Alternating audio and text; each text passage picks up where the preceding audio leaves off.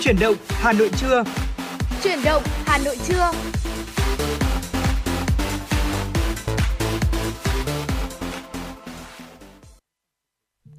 Xin được gửi lời chào tới quý vị thính giả. Đồng hồ phòng thu đã điểm 10 giờ và nhạc hiệu quen thuộc của chuyển động Hà Nội trưa đã vang lên và đồng hành cùng với quý vị thính giả trong 120 phút trực tiếp của chuyển động Hà Nội trưa nay với những tin tức, những phần nội dung và những giai điệu âm nhạc vẫn sẽ là Thu Thảo và Võ Nam. Vâng ạ, Võ Nam mến chào quý vị thính giả, quý vị đang đến với chuyển động Hà Nội trưa ngày hôm nay. Ở chương trình đang được phát trực tiếp trên sóng FM tần số 96 MHz và cũng đang được phát trực tuyến trên trang web Hà Nội TV.vn. ở ờ, quý vị ờ, có những yêu cầu âm nhạc hay là những lời nhắn gửi yêu thương, hãy tương tác với chúng tôi qua số hotline 024 3773 6688 hoặc là qua trang fanpage chính thức của chương trình là FM96 Thời sự Hà Nội. Hãy tương tác với chúng tôi quý vị nhé. Dạ vâng thưa quý vị và như thường lệ trong chuyển động Hà Nội sẽ có rất nhiều những tin tức, những phần nội dung mà chúng tôi đã chuẩn bị ờ, có thể cập nhật cũng như là chia sẻ tới quý vị thính giả.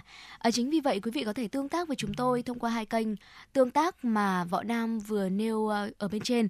Vậy thì Phúc Thảo xin được nhắc lại hai kênh tương tác này, số hotline 024 3773 6688 và trang fanpage của chương trình FM96 Thời sự Hà Nội.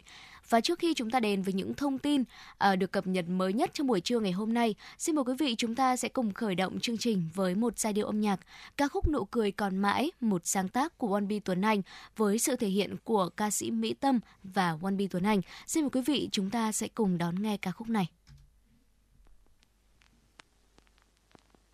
tôi vẫn bước vẫn đứng dài phía trước dù ngày mai trong gai nước mắt nụ cười cuộc đời vẫn không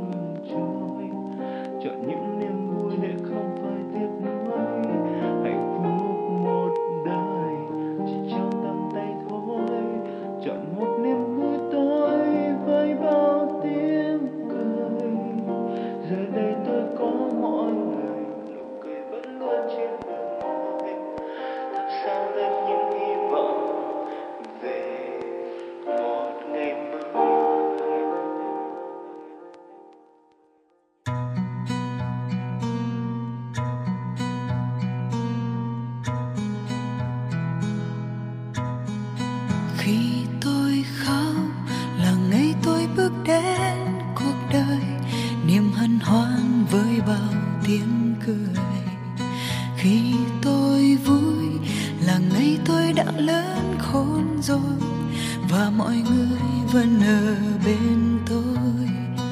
Ngày mai bao nhiêu sóng gió, muộn phiền âu lo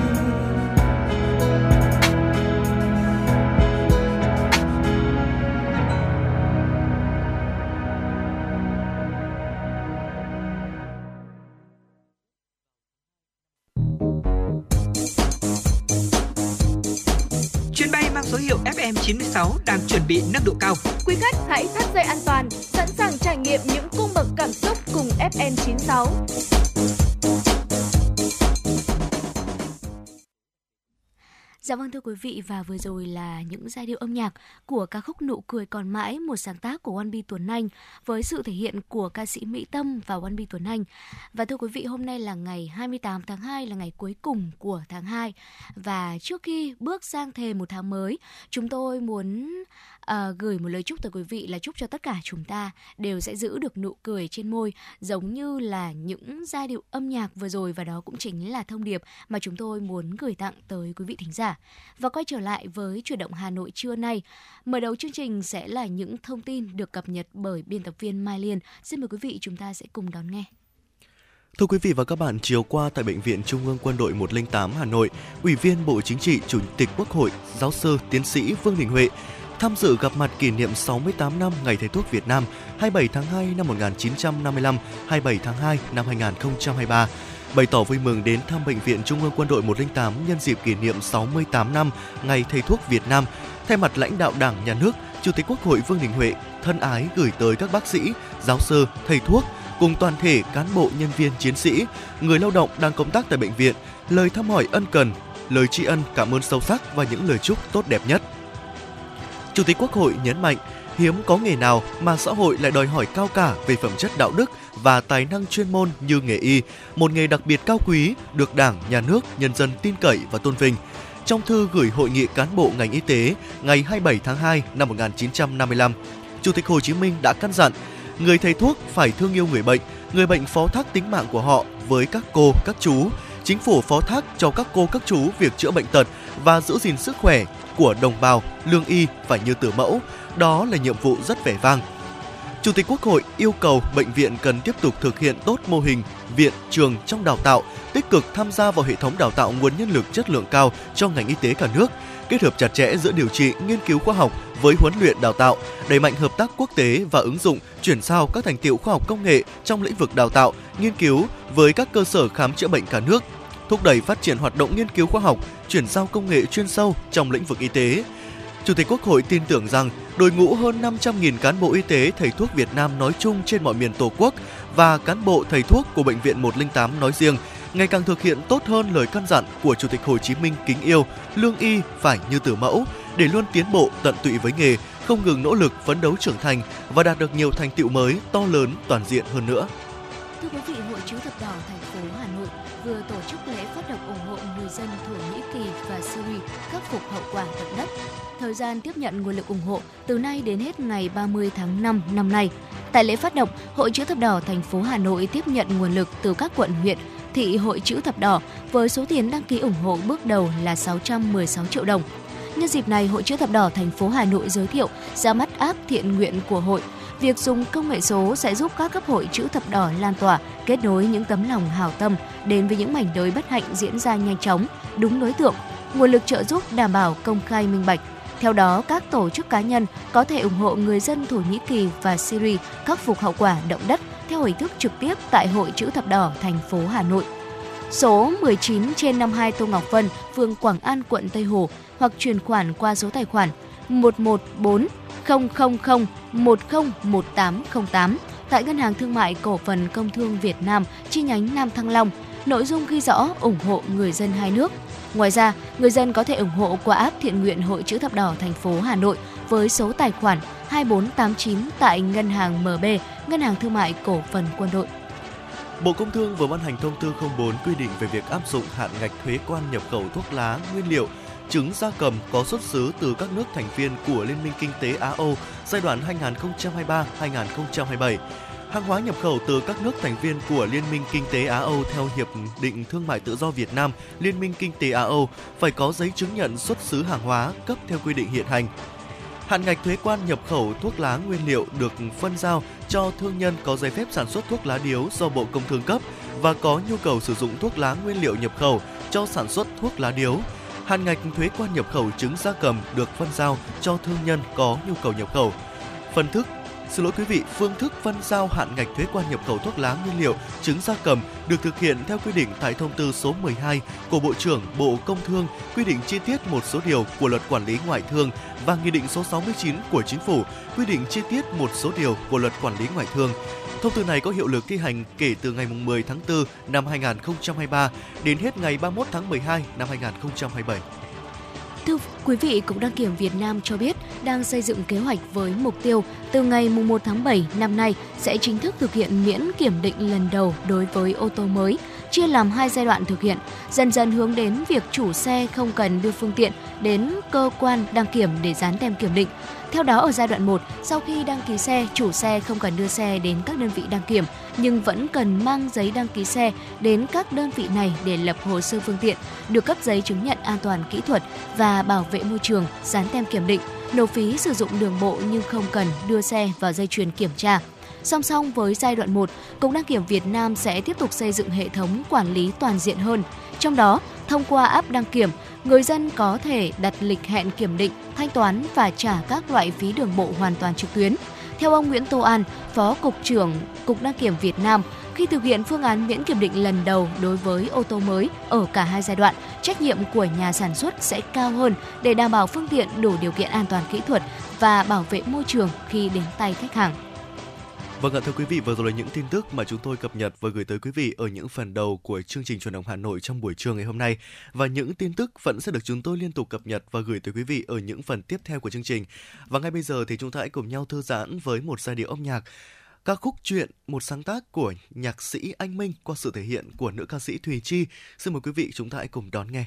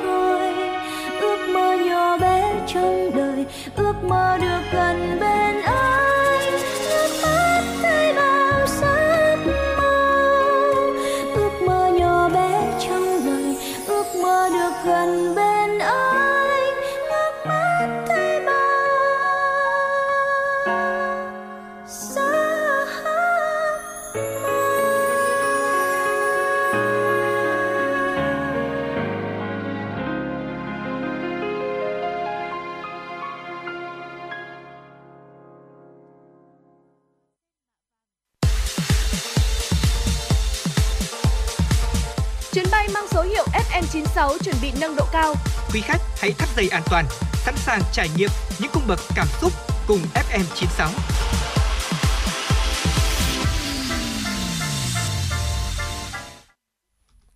Thưa quý vị thính giả quay trở lại với chuyển động Hà Nội trưa. Ngay sau đây sẽ là một tiểu mục đã vô cùng quen thuộc với quý vị, cà phê trưa thưa quý vị.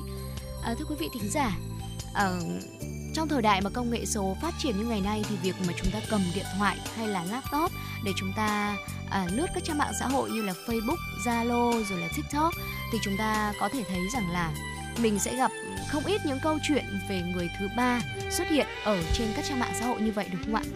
Và ờ, sau khi mà được một người đăng lên thì liên tiếp những người khác lại chia sẻ lại và khiến cho cái câu chuyện đấy nó trở nên phổ biến một cách rộng rãi và quý vị có để ý không khi mà chúng ta cứ hàng ngày nhìn thấy những tin tức như vậy nhìn thấy những thông tin như vậy thì những câu chuyện trên mạng xã hội đã vô tình và tiêu cực hóa những quan điểm của chúng ta về cuộc sống và tình yêu anh Võ Nam có nhận thấy như vậy không ạ? Vâng ạ, tôi cũng nhận thấy như thế ạ. Tại vì là khi một cái câu chuyện bắt ghen người thứ ba của một cặp đôi nổi tiếng nào đó Ừ. ở trên mạng xã hội được lan truyền thì người ta lại chia sẻ và người ta lại tung hô với nhau và về những nhận định về tình yêu, về à, đàn ông nào là đàn ông thì hay ngoại tình này, Ừ. hay là đàn ông à, thật là khó tin hay là tình yêu ờ, dành cho phụ nữ thì luôn ừm, không thật sự là thành thật và khiến cho phụ nữ rất là hay khổ. Ừ. À, chúng ta để ý rằng những cái câu chuyện trên mạng xã hội đang vô tình tiêu cực hóa những cái quan điểm của chúng ta về cuộc sống và tình yêu. Thu Thảo có thấy thế không ạ? Dạ vâng, chính xác là như vậy. À, cuộc sống của chúng ta giờ đây là gắn liền mạng xã hội rồi. Mỗi phút, mỗi giây với hàng loạt những tin tức được cập nhật lên mỗi ngày và nhu cầu của chúng ta là được tìm hiểu và được biết những cái tin tức như vậy. Và quý vị thính giả chúng ta có khi nào tự hỏi rằng là những thông tin này sẽ mang lại lợi hay hại gì cho người xem không ạ? Nếu như tiếp thu không chọn lọc, đầu óc của chúng ta giống như là một miếng xốp thấm hút tất cả những sự tích cực và tiêu cực để hỗn loạn từ thế giới bên ngoài vào tâm trí. Trong quyển sách Power and Four, trường năng lượng và những nhân tố quyết định tinh thần và sức khỏe con người của tiến sĩ David A. Hoskin có viết là bạn chỉ cần có một ý nghĩ tiêu cực phát sinh trong đầu thôi thì ngay lập tức là sẽ tỏa ra và thu hút những điều tiêu cực tương tự. Vậy thì việc mà chúng ta tin và đưa ra một bình luận tiêu cực trong một vụ việc nào đó chỉ làm chúng ta đến gần hơn với những năng lượng không tốt và tất cả những điều đấy nó sẽ đều ảnh hưởng đến cuộc sống của mình. Vâng, đúng là như thế ạ. Ờ, quả thật là ừm, dù thấy những cái câu chuyện bắt ghen ngoài kia thật là đáng thương cho những người phụ nữ và ờ, chúng ta lên tiếng để có thể ờ, bênh vực người phụ nữ và chỉ trích những người đàn ông kia Ừ. thì những cái năng lượng mà bạn phát đi cũng bao hàm cả những cái sự tức giận, những cái sự chỉ trích và phản ánh sự phán xét trong chính con người của chúng ta. À, để trở thành một người thông minh thì chúng ta cần xây dựng cho bản thân một tấm khiên thật là vững chãi để có thể bảo toàn năng lượng của chính mình. À, bắt đầu từ việc là dọn dẹp lại à, Facebook cá nhân này, ở danh sách bạn bè này, lọc lại những cái trang mà chúng ta đang theo dõi. À, chúng ta chỉ nên giữ lại những cái kênh mà mang lại cho chúng ta những cái thông tin hữu ích Ừ. để phục vụ cho nhu cầu về công việc, về cuộc sống và nhu cầu giải trí một cách lành mạnh. Ờ, hạn chế tiếp xúc và không để những thông tin tiêu cực xâm chiếm vào quỹ thời gian quý báu mỗi ngày của chúng ta. Ở bên cạnh đó thì bạn hãy thử quản lý thời gian tiêu tốn dành cho mạng xã hội bằng các ứng dụng theo dõi. Ờ, chắc chắn là bạn sẽ bất ngờ vì thời lượng chúng ta dành cho chúng. Ờ, tôi đã từng trải nghiệm cái việc ờ, cai Facebook trong một tháng và cho ờ, kết quả cho thấy rằng là ờ, chẳng có thông tin nào mình bị bỏ lỡ như nhiều người vẫn sợ. Ở thực tế thì những cái gì tôi bỏ lỡ chỉ là những cái tin tức giật gân về những cái ờ, sự việc ừm, mà người ta đang quan tâm không mấy hay ho ở trên mạng xã hội Ừ. những cái mặt trái của showbiz chẳng hạn Ờ, những cái thứ mà chẳng giúp gì cho cuộc sống của chúng ta, mà chỉ giúp chúng ta thỏa mãn được cái trí tò mò của bản thân mà thôi. Ở giờ đây thì mỗi khi sử dụng mạng xã hội thì tôi lại tự kích hoạt cho mình một cái tấm màng chắn để có thể là uh, chỉ tiếp thu được những cái thông tin và những kiến thức giá trị và qua đó thì làm tốt đẹp hơn cho cuộc sống và các mối quan hệ của bản thân mình. Dạ vâng thưa quý vị, vậy thì chúng ta sẽ có những cách như thế nào để chúng ta tự bảo vệ năng lượng tích cực của mình về cuộc sống và tình yêu khi mà lạc lối giữa những uh, drama mạng xã hội. Đầu tiên đó chính là ý thức với nhu cầu chia sẻ thông tin, đặc biệt là chuyện tình yêu cá nhân. Bên cạnh việc chúng ta tỉnh táo nhận ra những thông tin vô bổ uh, đang hàng ngày hàng giờ đầu độc và chiếm lấy thời gian cũng như là nhu cầu được chia sẻ bày tỏ trên mạng xã hội của mình thì chúng ta cũng cần phải được cân nhắc kỹ lưỡng đặc biệt là những thông tin về chuyện tình yêu cá nhân. Trong thời đại số ngày nay thì dường như là ai cũng thích được khoe thích phô bày chuyện tình cảm giống như là một cách chứng tỏ chúng ta đang hạnh phúc với tất cả mọi người vậy và để rồi khi mà chúng ta tan vỡ có nhiều người cũng sử dụng mạng xã hội giống như là một công cụ để kết thúc tất cả những mối quan hệ với những bài đăng ví dụ như là chia tay này ừ. xóa hình rồi là hủy kết bạn đối phương chúng ta không khó để thấy những câu chuyện như thế này ở trên mạng xã hội đúng không ạ? Hơn nữa thì những động thái ồn ào này sẽ trở thành miếng mồi ngon cho những chuyện trà dư tử hậu của mọi người và ngay sau đó họ sẽ quên ngay sau một buổi tự họp. Ờ, chỉ có những người trong cuộc là sẽ còn sống mãi ở trong cái câu chuyện đó chúng ta vẫn sẽ còn giữ những hoài niệm những vấn vương hoặc là sẽ giữ cho mình một cái sự đau khổ trong một thời gian dài trên thực tế thì nhu cầu chia sẻ tình yêu trên mạng là hoàn toàn chính đáng, không sai ạ. Thế nhưng mà điều chúng ta cần cân nhắc đó là động cơ bên trong sau mỗi nút post câu chuyện tình tôi là gì. Đây mới là điều mà chúng ta làm nên sự khác biệt cho các mối tình trên mạng và đồng thời tránh cho chính bản thân mình những tổn thương không đáng có về sau sau khi mà chúng ta đăng một bài nào đó ở trên các trang mạng xã hội. Vâng ạ, một vị danh ca nổi tiếng đó là John Lennon từng nói rằng là con người có hai động lực để thúc đẩy cơ bản đó chính là sợ hãi và tình yêu. Ừ. Chúng ta khoe về tình yêu đôi lứa, đối phương tốt với mình ra sao, gia đình đang hạnh phúc như thế nào, nhưng mà chỉ là để khỏa lấp một khoảng trống đang dạn vỡ trong mối quan hệ hoặc là chứng tỏ cho người khác thấy rằng là cuộc sống của chúng ta hoàn hảo. Hành động đó được thúc đẩy từ nỗi sợ, chúng ta sợ đối diện với sự thật này, chúng ta sợ bản thân à, chưa đủ hoặc là còn thiếu thế nên là phải tìm cách để chứng minh cho người khác biết được điều đó. Nỗi sợ sẽ càng khiến cho chúng ta sử dụng mạng xã hội như một công cụ để có thể xoa dịu tổn thương ở bên trong. À, phải khoe nhiều hơn chứng tỏ nhiều hơn và đắp lên hạnh phúc ảo trong mối quan hệ lý tưởng. Đến một ngày thì chuyện tình tan vỡ sẽ tạo nên một cú sốc vì à, mới thấy à, mọi người còn đăng ảnh hạnh phúc kia mà mà bây giờ lại tan vỡ rồi. Ừ dạ vâng thưa quý vị. À, có một câu chuyện như thế này mà chúng tôi ờ, cũng được chia sẻ lại. Đó là bạn có chia sẻ rằng là tôi có một người bạn thường xuyên chia sẻ những chuyến đi chơi món hàng hiệu được người yêu cung cấp cùng những lời khen hoa mỹ về đối phương. Chuyện tình của họ thì được cập nhật liên tục với nhiều ngày kỷ niệm khiến ai nhìn vào cũng thấy là lãng mạn bất ngờ. Thế nhưng mà chỉ sau 2 năm hôn nhân người bạn chính thức ly hôn với một bài đăng facebook tuyên bố khép lại chuyện tình và đã bắt đầu cuộc sống mới và ngược lại nếu động lực chia sẻ xuất phát từ tình yêu, từ sự đủ đầy vững chãi của một mối quan hệ lành mạnh thì chúng ta không cần phải chứng tỏ để người khác công nhận hạnh phúc cho mình qua những nút like hay là những comment ở chúc tụng ở trên mạng xã hội. Bản thân người trong cuộc biết rõ là tình trạng mối quan hệ của họ và chuyện hai người chỉ cần hai người thấu hiểu cũng như là xây đắp tình cảm cho nhau thôi. Và việc um, chia sẻ hay là không chia sẻ tình cảm cá nhân cũng chỉ là một phút giây cảm hứng đến từ sự chân thành vững tin. Và chúng ta cũng không cần thiết phải update thường xuyên cho cả thế giới biết.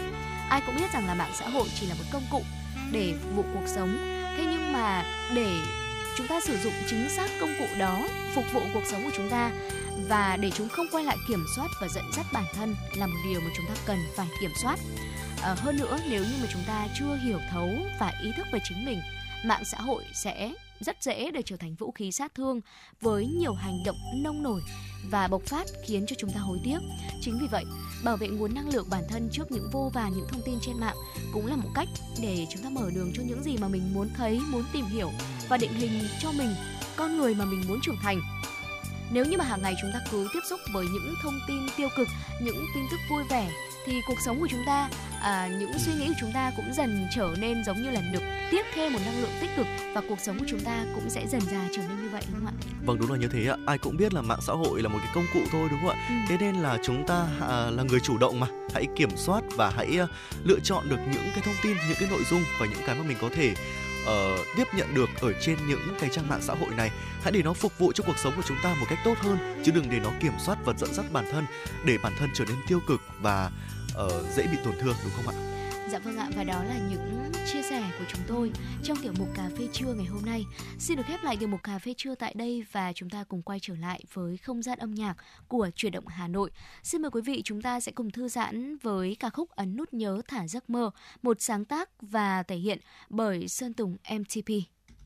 Oh.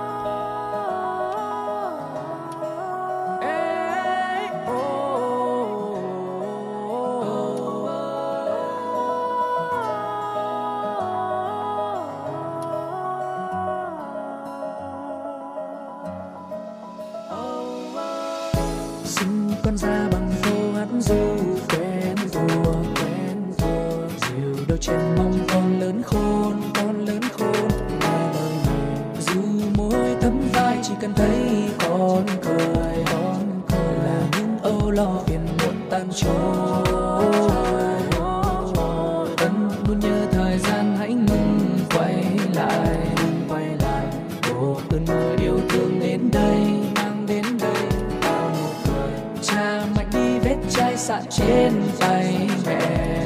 Thả đi giấc mơ này chắc cánh còn tung bay thả vào mây nhẹ nhàng đưa theo cơn gió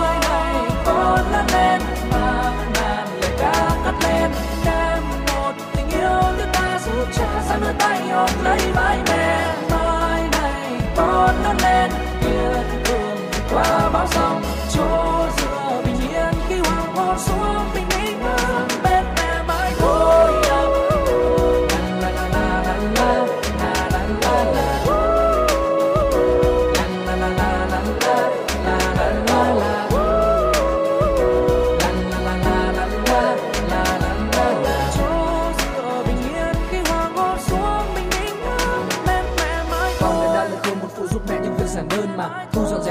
giúp quần áo cứ để con lo mà. Con nhận ra một điều là con không cần nữa những món quà. Đưa tới con giờ đây có thể đảm nhận hết mọi công việc nhỏ trong nhà. Nghe lời mẹ dặn, không làm mẹ tổn thương, không khiến mẹ phải lo. Nghe lời mẹ dặn sẵn bài vở chu đáo, học trong ngoan ngày ngày. Nút nhớ và giấc mơ con chìm vào những vật thơ tuổi đông đầy cha hao gầy ưu phiền trong mẹ tan theo làn mây. Vẫn muốn nhớ thời gian hãy ngừng, quay lại quay lại. Đổ cơn mưa yêu thương đến đây, mang đến đây. Cha mạnh đi vết chai sạn trên giấc mơ này. Chắc cánh còn tung bay thả vào mây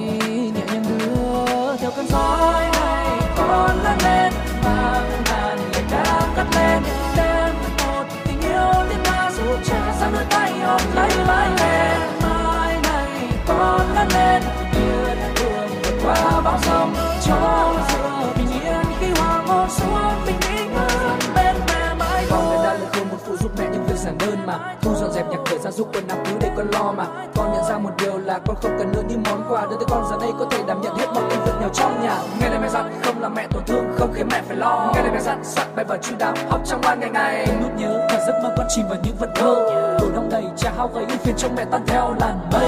Này, con lớn lên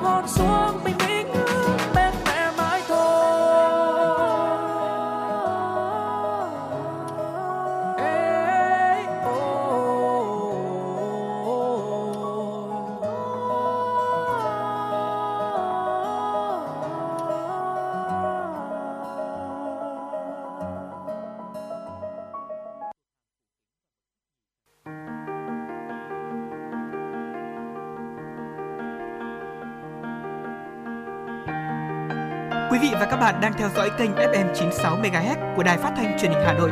Hãy giữ sóng và tương tác với chúng tôi theo số điện thoại 024 3773 6688. FM 96 đồng hành trên mọi nẻo đường. Thưa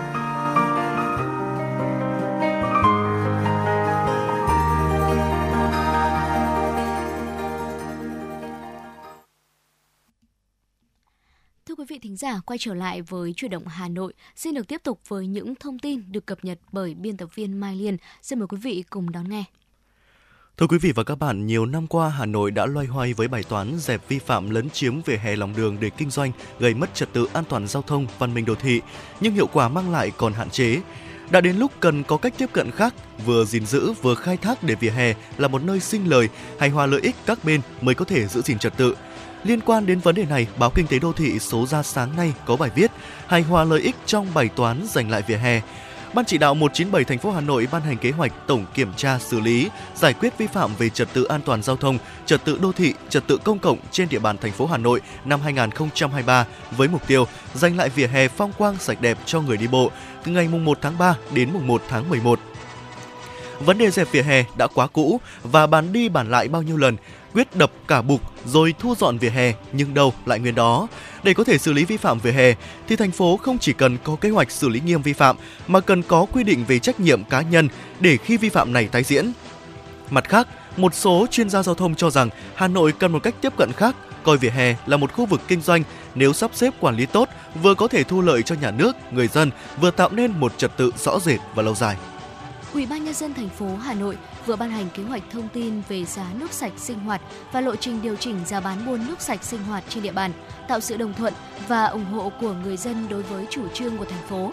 Đồng thời, thành phố tuyên truyền nâng cao ý thức sử dụng nguồn nước sạch tiết kiệm, hiệu quả, tạo điều kiện phát triển nguồn cung cấp và mạng lưới cung cấp nước sạch tập trung trên địa bàn thành phố Hà Nội – theo Sở Xây dựng Hà Nội, để 100% người dân đô thị nông thôn đều được sử dụng nước sạch, giai đoạn năm 2016-2020, thành phố đã kêu gọi xã hội hóa đầu tư phát triển nguồn và mạng cấp nước. Theo đó, thành phố đã chấp thuận chủ trương đầu tư cho 23 nhà đầu tư thực hiện 34 dự án cấp nước. Tuy nhiên, việc triển khai gặp nhiều khó khăn, đặc biệt là tại khu vực nông thôn do chi phí đầu tư lớn, song người dân đấu nối sử dụng ít nên không đảm bảo cân đối thu chi giai đoạn năm 2021-2025, Hà Nội tiếp tục đặt mục tiêu 100% người dân đô thị và nông thôn được sử dụng nước sạch đạt tiêu chuẩn từ nguồn cấp nước tập trung của thành phố. Theo Sở Xây dựng Hà Nội, tính đến hết năm 2022, tỷ lệ người dân khu vực nông thôn được tiếp cận nước sạch đạt khoảng 85%, hơn 4 triệu người với hơn 1 triệu hộ dân. Cùng với sự phát triển của xã hội, mối liên kết trong gia đình lỏng lẻo, những cám dỗ của cuộc sống hiện đại đã khiến tội phạm là người dưới 18 tuổi ngày càng trẻ hóa. Xác định được nguyên nhân của thực trạng này sẽ góp phần quan trọng trong việc tìm ra những giải pháp hữu hiệu để ngăn ngừa xu hướng trẻ hóa tội phạm trong thời gian tới, đồng thời giúp các em hoàn thiện suy nghĩ, nhân cách, trở thành người có ích cho xã hội. Thiếu sự quan tâm quản lý giáo dục đã dẫn đến việc các em tụ tập với những đối tượng cùng hoàn cảnh hoặc bị bạn bè xấu lôi kéo dẫn đến xa chân vào con đường phạm tội – nhưng thật đau lòng, hầu hết các em đều không ý thức được bản thân sẽ phải trả giá ra sao khi vi phạm pháp luật. Chỉ đến khi bị tạm giữ để điều tra, bị khởi tố khi đủ 16 tuổi thì những nỗi ân hận giờ cũng đã quá muộn. Chưa bao giờ, việc ngăn chặn tình trạng thanh niên, nhất là trẻ vị thành niên vi phạm pháp luật lại trở nên cấp bách như hiện nay. Có quá nhiều vụ việc đau lòng, cũng có quá nhiều sự hồn nhiên khi các em thực hiện các hành vi vô cớ chém người đi đường, ném bom xăng, tụ tập hẹn đánh nhau, gây mất an ninh trật tự an toàn xã hội. Có lẽ đã đến lúc gia đình nhà trường cần phải quản lý chặt chẽ, giáo dục con em học sinh của mình tốt hơn nữa nếu chúng ta muốn tương lai của những đứa trẻ này không tiếp tục vướng vào vòng lao lý. Phòng Cảnh sát Giao thông Đường bộ Đường sắt, Phòng Tham mưu, Phòng Cảnh sát Hình sự và Công an các quận huyện của thành phố Hồ Chí Minh đã đồng loạt kiểm tra tại 11 tiệm sửa xe, nghi độ xe và cơ sở gia công, kinh doanh phụ tùng, linh kiện phục vụ độ xe, Thời gian qua trên địa bàn thành phố Hồ Chí Minh xảy ra nhiều vụ các nhóm thanh niên tụ tập xe máy độ, đế chế để đua xe hoặc biểu diễn chạy xe gây mất trật tự an toàn giao thông. Cùng với việc tăng cường quản lý địa bàn, ngăn chặn những vụ đua xe, Công an thành phố Hồ Chí Minh còn chủ động điều tra triệt phá các lò độ xe trái phép tại nhiều điểm. Cơ quan chức năng phát hiện nhiều xe không có giấy tờ, nhiều phương tiện đang được thay đổi kết cấu để phục vụ đua xe. Phòng Cảnh sát Giao thông Đường bộ Đường sắt, Công an thành phố Hồ Chí Minh cho biết, trong thời gian tới, các lực lượng sẽ tiếp tục phối hợp kiểm tra, xử lý nghiêm các cơ sở vi phạm độ chế xe máy, đồng thời tăng cường tuần tra kiểm soát, nắm bắt tình hình thiết lập và triển khai các phương án ngăn chặn đua xe trái phép, chạy xe gây rối trật tự công cộng, góp phần đảm bảo trật tự an toàn giao thông trên địa bàn. Thưa quý vị thính giả và đó là một số những thông tin tiếp theo được cập nhật tới quý vị trong chuyển động Hà Nội trưa nay. Và trước khi đến với những thông tin quốc tế được cập nhật, xin mời quý vị chúng ta cùng thư giãn với một giai điệu âm nhạc.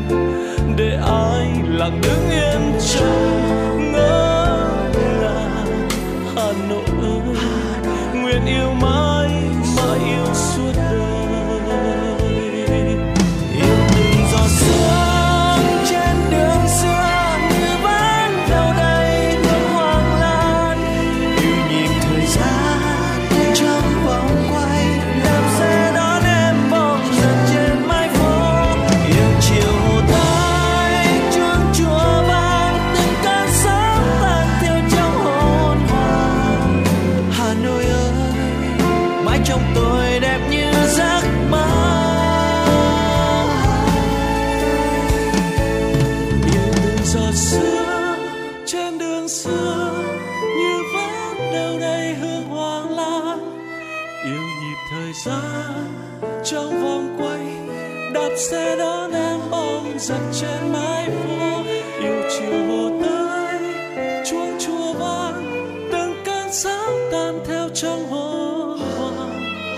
জানো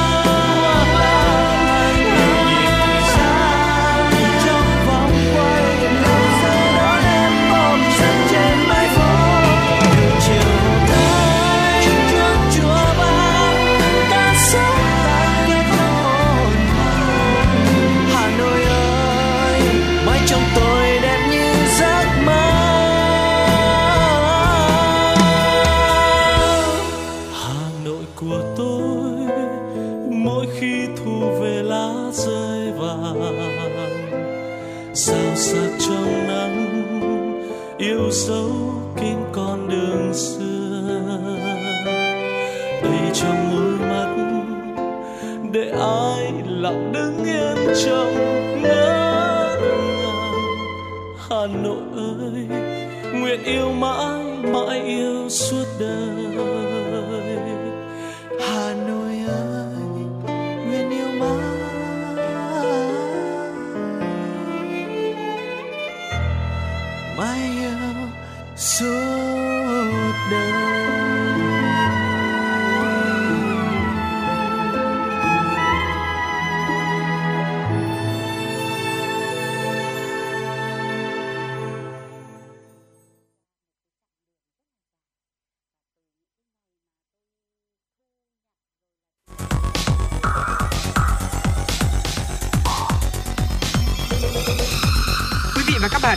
Dõi kênh FM 96 MHz của đài phát thanh truyền hình Hà Nội. Hãy giữ sóng và tương tác với chúng tôi theo số điện thoại 024 3773 6688. FM 96 đồng hành trên mọi nẻo đường. đường.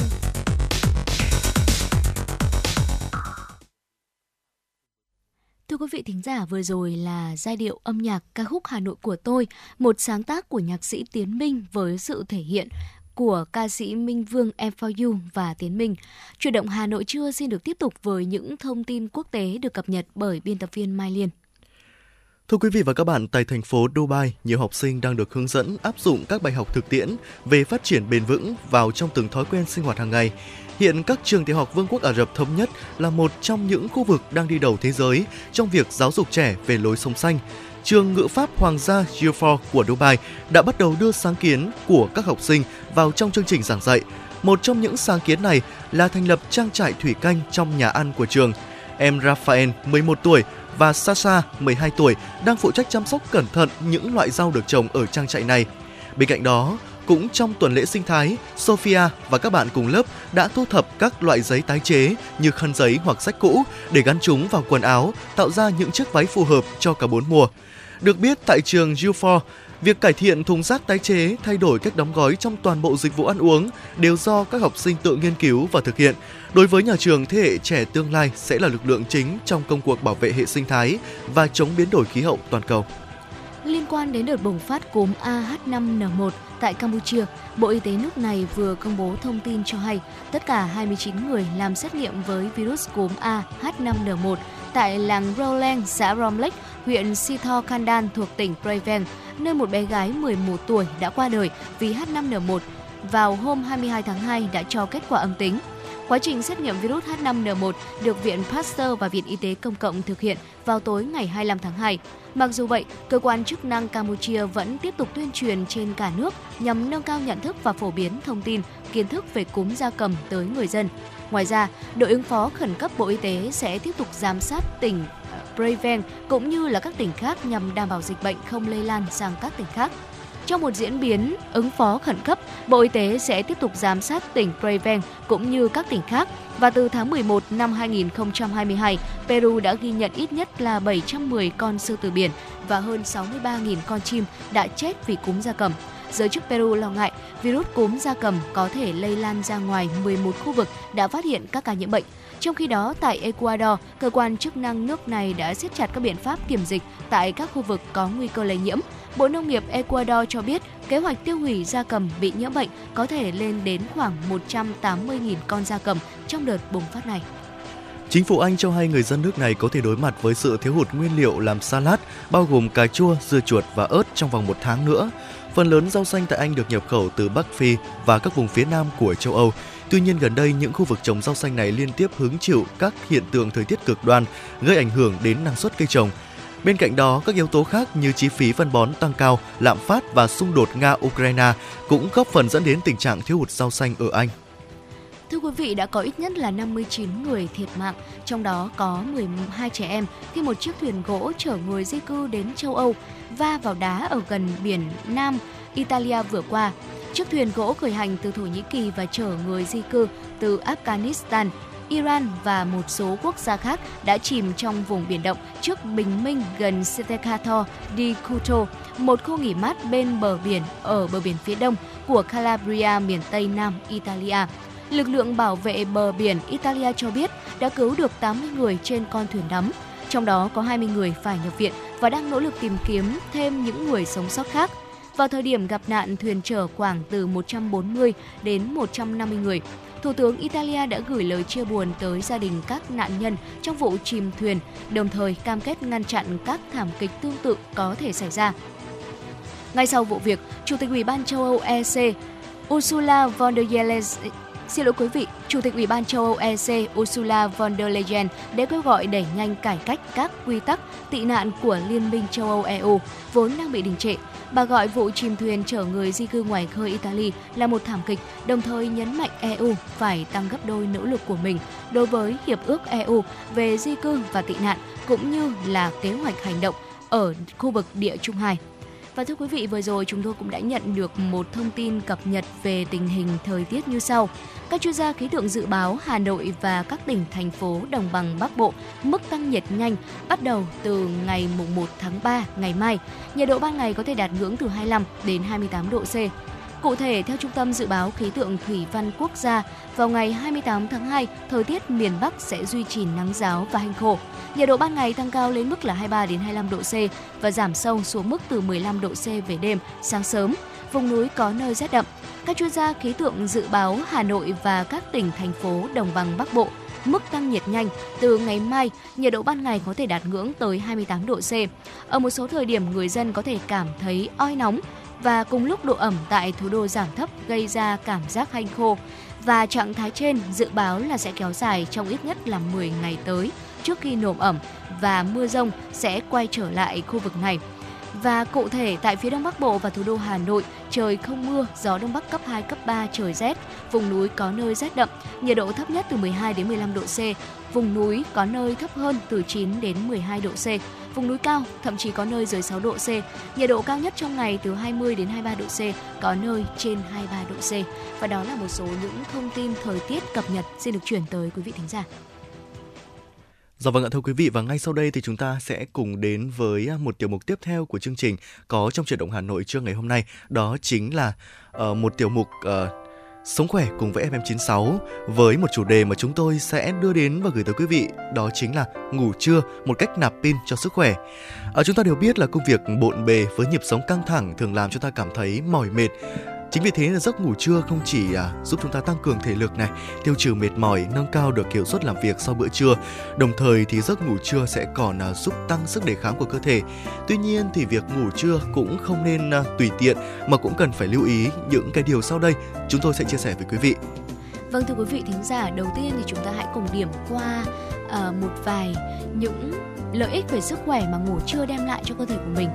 Ờ, đầu tiên sẽ là trợ giúp về tiêu hóa. Ngủ trưa sẽ trợ giúp cho hệ tiêu hóa của chúng ta à, tốt hơn. Trong khi ngủ, cơ chế ở trạng thái tạo chuyển hóa rất cao, sản sinh nhiều dịch tiêu hóa và chất chuyển hóa này sẽ được máu huyết chuyển đi nhanh chóng tiếp theo là tiêu trừ mỏi mệt những chất mỏi mệt tích tụ trong cơ thể của lao động rất sáng độc tố như là axit lactic, carbonic ở thông qua ngủ trưa có thể tẩy trừ một cách triệt để hơn. Những cảm xúc xấu phát sinh vào buổi sáng cũng có thể hóa giải và biến mất trong giấc ngủ trưa của mình, ờ, làm cho cảm xúc sau khi mà chúng ta ngủ dậy sẽ cảm thấy vui tươi trở lại. Tiếp theo nữa là nâng cao hiệu suất lao động Nghiên cứu khám phá cho rằng là chu kỳ ngủ là do đại não khống chế. Ngủ trưa cũng là một bộ phận của chu kỳ ngủ tự nhiên. Ngủ trưa hợp lý có thể đảm bảo đại não tỉnh táo, nâng cao hiệu suất ở công tác với tinh thần đầy đặn để hoàn thành công việc của buổi chiều. Và tiếp theo nữa là có ích cho sức khỏe tim mạch của mình. Khi ngủ, tim đập chậm, huyết áp cũng giảm xuống thấy rõ. Vận động phản xạ và mức căng thẳng của cơ thể cũng sẽ giảm xuống. Vỏ đại não có thể nghỉ ngơi đủ, từ đó giảm sự tiêu hao không cần thiết của cơ thể, giảm gánh nặng cho tim, tăng sức sống tinh thần. Và có một vài những nghiên cứu tại nước ngoài cho thấy là người có thói quen ngủ trưa thì tỷ lệ mắc bệnh mạch vành sẽ giảm xuống thấy rõ. Tuy nhiên, ờ, giống như chúng tôi đã đặt vấn đề ở phần đầu của tiểu mục Sống khỏe cùng FM96, ngủ trưa rất tốt ạ. Thế nhưng mà chúng ta cần phải ngủ đúng phương pháp thì sức khỏe của chúng ta mới có thể cải thiện được nhờ giấc ngủ trưa này. Dạ vâng ạ, vậy thì ờ, phương pháp ở đây là gì? Thứ nhất là ngủ trưa là một phương pháp có thể phục hồi thể lực có hiệu quả ở bất kể là người lao động tay chân hay là lao động trí óc. Thông qua ngủ trưa thì có thể giúp tinh thần phấn chấn và có được một cái trạng thái sinh lực tràn đầy. À, tuy nhiên thì à, ngủ trưa cũng cần phải đúng phương pháp À, cố gắng nằm trên giường hay là trên ghế, không nằm sấp trên bàn mới có thể giảm nhẹ bất ổn khi à, dùng tay kê vào đầu để ngủ. À, người ta cho rằng là ngủ trưa chợp mắt là được, thế nên là người ta không xem trọng giấc ngủ trưa này. À, người trẻ tuổi thì ngủ tốt hơn, thường ngủ từ à, 15 đến 20 phút là đủ, à, tối đa không vượt quá 20 phút. Người lớn tuổi thì ngủ kém hơn, ở trên cơ bản thì cần đảm bảo khoảng 30 phút là thích hợp nhất. Ừ. Khoảng thời gian tốt nhất trong ngủ trưa là từ 13 giờ cho đến 15 giờ. À, người mang kính áp tròng tốt nhất là tháo kính ra trước khi ngủ trưa, đôi mắt sẽ không bị uh, chát. Vùng bụng thì nên uh, chúng ta nên đắp một chiếc uh, chăn hoặc một chiếc khăn mỏng để có thể tránh nhiễm lạnh. Ở khi ngủ trưa thì chúng ta cũng cần tránh cái ổ gió ở gió đây là gì tức là những cái luồng gió nó thổi trực tiếp vào chúng ta à, sau khi uh, thức dậy thì lập tức rửa mặt uống một uh, cốc nước hoặc một cốc trà nóng hoặc là một cái thức uống thức uống nào đấy chứa đường thì sẽ làm cho quý vị có thể uh, uh, cảm thấy mệt mỏi hơn thế nên là chúng ta hãy cố gắng uống những loại thức uống phù hợp. À, tất nhiên là ngủ trưa là cái kết quả điều tiết của đồng hồ sinh học. Chỉ khi thèm ngủ thì chúng ta mới ngủ, à, mà không thể gượng ép làm thay đổi cái nhịp sinh học của mình đã được hình thành từ trước đến nay. Cũng không thể là ép mình phải ngủ trưa. Ừ. Ở đấy mới là ngủ trưa sáng suốt và phù hợp với quy luật của khoa học. Dạ vâng thưa quý vị, vậy thì chúng ta sẽ cần phải lưu ý những điều gì trước khi mà chúng ta à, ngủ trưa hoặc sau khi mà chúng ta ngủ trưa dậy. Đầu tiên đó là không ngủ ngay sau bữa ăn trưa. Thưa quý vị, sau ăn trưa thì dạ dày sẽ chứa đầy thức ăn, thức ăn tiêu hóa đang trong trạng thái vận động và khi đó mà chúng ta đi ngủ á, sẽ gây ảnh hưởng đến sự tiêu hóa của đường ruột đối với thức ăn và không hề tốt một chút nào cho việc hấp thu dinh dưỡng cũng như là chất lượng giấc ngủ trưa của mình. Sau bữa ăn thì quý vị có thể tĩnh tọa, nhắm mắt, điều tức, ờ, xoa nhẹ vùng bụng để thúc đẩy tiêu hóa. Tốt nhất là chờ đến khi mà cảm giác đầy bụng biến mất rồi thì chúng ta mới đi ngủ trưa. Vâng ạ, ngoài ra thì cũng không nên kéo dài thời gian ngủ trưa. À, có người không ngủ trưa nhưng mà một khi đã ngủ trưa thì sẽ ngủ rất là dài. À, có người thường à, đòi hỏi hưởng thụ bởi vì hai ngày nghỉ cuối tuần là dậy rất là muộn. Ở ngay sau khi dùng bữa trưa thịnh soạn thì lại đòi một giấc ngủ trưa thật là dài, rồi dẫn đến à, đêm hôm đó lại khó đi vào giấc ngủ và phá hỏng đồng hồ sinh hoạt bị sinh học bình thường của cơ thể. Ở khi hỏng rồi thì cho dù có ngủ nhiều hơn đi nữa thì hôm sau quý vị vẫn giữ cho mình một cái thần tinh thần ủ rũ thôi ạ. Thế nên là như chúng tôi có chia sẻ thì chúng ta sẽ uh, ngủ trưa từ 15 đến 20 phút đối với người trẻ, còn uh, đối với người uh, lớn tuổi hơn chúng ta sẽ ngủ từ khoảng 30 phút là thích hợp nhất thưa quý vị. Tiếp theo nữa là chúng ta không ngủ trưa nằm sấp ở trên bàn. Có một số người có thói quen chúng ta ngủ trưa nhưng mà chỉ giới hạn nằm sấp trên bàn thôi. Không chỉ không được nghỉ ngơi tốt mà hơn nữa, tư thế ngủ trưa như thế này sẽ rất gây hại đến sức khỏe của mình với tư thế ngủ kiểu nằm sấp ở trên bàn có thể dẫn đến thiếu máu đại não. Do vậy sau khi tỉnh dậy, à, chúng ta sẽ có một cảm giác đó là choáng váng, đau đầu, ủ tai, nhìn mờ và sắc mặt trắng nhạt. Và ngoài ra tư thế ngủ này cũng sẽ làm cho trọng lượng phần thân trên đè lên vùng ngực, gây ra tình trạng khó thở, tăng việc làm cho tim phổi và cẳng tay cũng có thể bị đè nặng mà dẫn đến tê dần. Và đó là một số những thông tin về giấc ngủ trưa. Hy vọng là với những tin tức cập nhật vừa rồi đã giúp cho quý vị chúng ta có thêm những kiến thức mới về giấc ngủ của mình cũng như là cách để chúng ta bảo vệ ờ, sức khỏe cho bản thân và gia đình.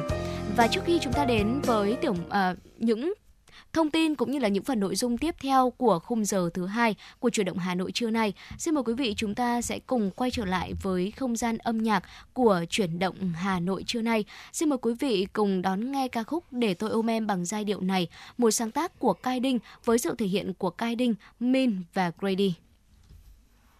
Hãy để tôi ôm lấy điều bận lòng hôm nay. Tình nhớ khi cầm tay, xoa dịu em với câu hát này. Để những thanh âm thật tha từ tim tôi, có thể sưởi ấm tim người. Luôn gần em dù ta cách xa mấy trời. Chắc mắt thôi, đâu ai mới đây chiều buồn mất rồi.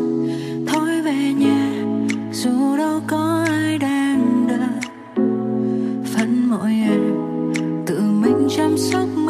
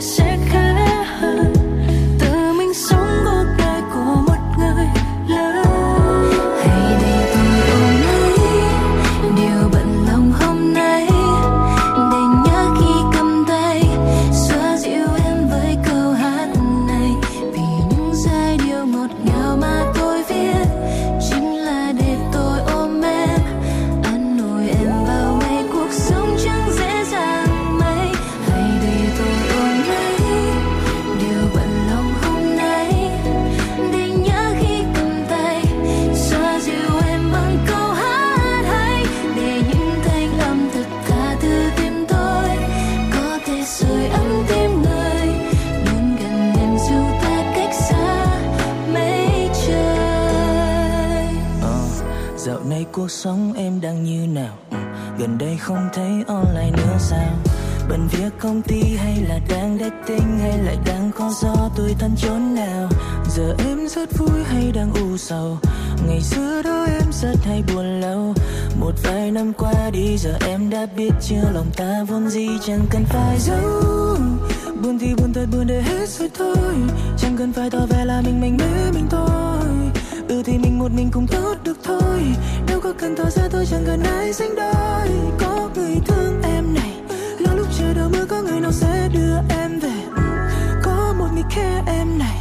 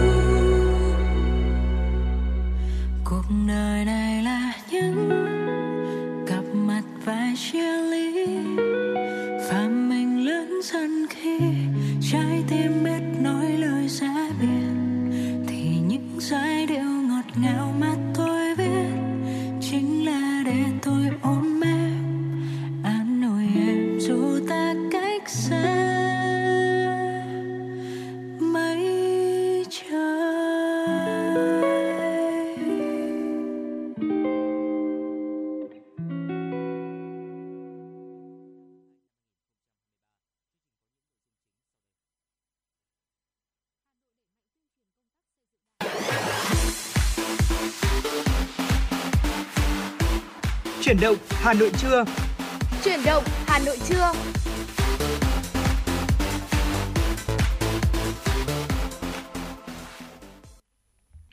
Vâng thưa quý vị, ờ, quay trở lại với chuyển động Hà Nội trưa nay và chúng ta đang đến với khung giờ thứ hai từ 11 giờ tới 12 giờ và trong khung giờ này vẫn sẽ còn rất nhiều những thông tin, những phần nội dung chia sẻ và bên cạnh đó không thể thiếu được những giai điệu âm nhạc xin được gửi tặng tới quý vị thính giả. Và mở đầu khung giờ thứ hai vẫn sẽ là những thông tin, những tin tức được chúng tôi cập nhật trong ngày hôm nay. Thưa quý vị và các bạn, ngày 27 tháng 2, Bộ trưởng Nông nghiệp và Phát triển Nông thôn Lê Minh Hoan đã có buổi tiếp và làm việc với đoàn Thứ trưởng Bộ Nông nghiệp Hoa Kỳ. Hai bên bàn thảo về các giải pháp thúc đẩy thương mại nông sản Việt Nam Hoa Kỳ trong thời gian tới. Phát biểu kết luận buổi làm việc, Bộ trưởng Nông nghiệp và Phát triển Nông thôn Lê Minh Hoan mong muốn thời gian tới, giao thương nông sản giữa hai nước sẽ được đẩy mạnh hơn nữa thông qua việc rút ngắn các thủ tục hành chính. Việt Nam hiện là thành viên của nhiều hiệp định thương mại. Tuy nhiên, trong quá trình thực hiện, Việt Nam sẽ gặp phải những khó khăn nhất định. Việt Nam mong muốn Hoa Kỳ hỗ trợ Việt Nam trong việc giải quyết những khó khăn này. Việt Nam coi trọng hợp tác với Hoa Kỳ trong lĩnh vực khoa học công nghệ, đặc biệt là công nghệ sinh học. Bộ trưởng Lê Minh Hoan bày tỏ mong muốn Hoa Kỳ hỗ trợ Việt Nam trong việc thực hiện đề án phương án phát triển sinh học. Xin lỗi quý vị, Hoa Kỳ hỗ trợ Việt Nam trong việc thực hiện đề án phát triển công nghiệp sinh học ngành nông nghiệp đến năm 2030 và Bộ Nông nghiệp Hoa Kỳ hỗ trợ thúc đẩy kết nối giữa các hiệp hội và doanh nghiệp hai nước, tổ chức các diễn đàn song phương nhằm trao đổi hợp tác, giao thương thương mại, hợp tác đầu tư. Vâng thưa quý vị, thông tin tiếp theo xin được cập nhật tới quý vị thính giả. Một số chính sách mới trong đó có các chính sách về nhân sự và việc làm có hiệu lực trong tháng 3 năm nay như sau.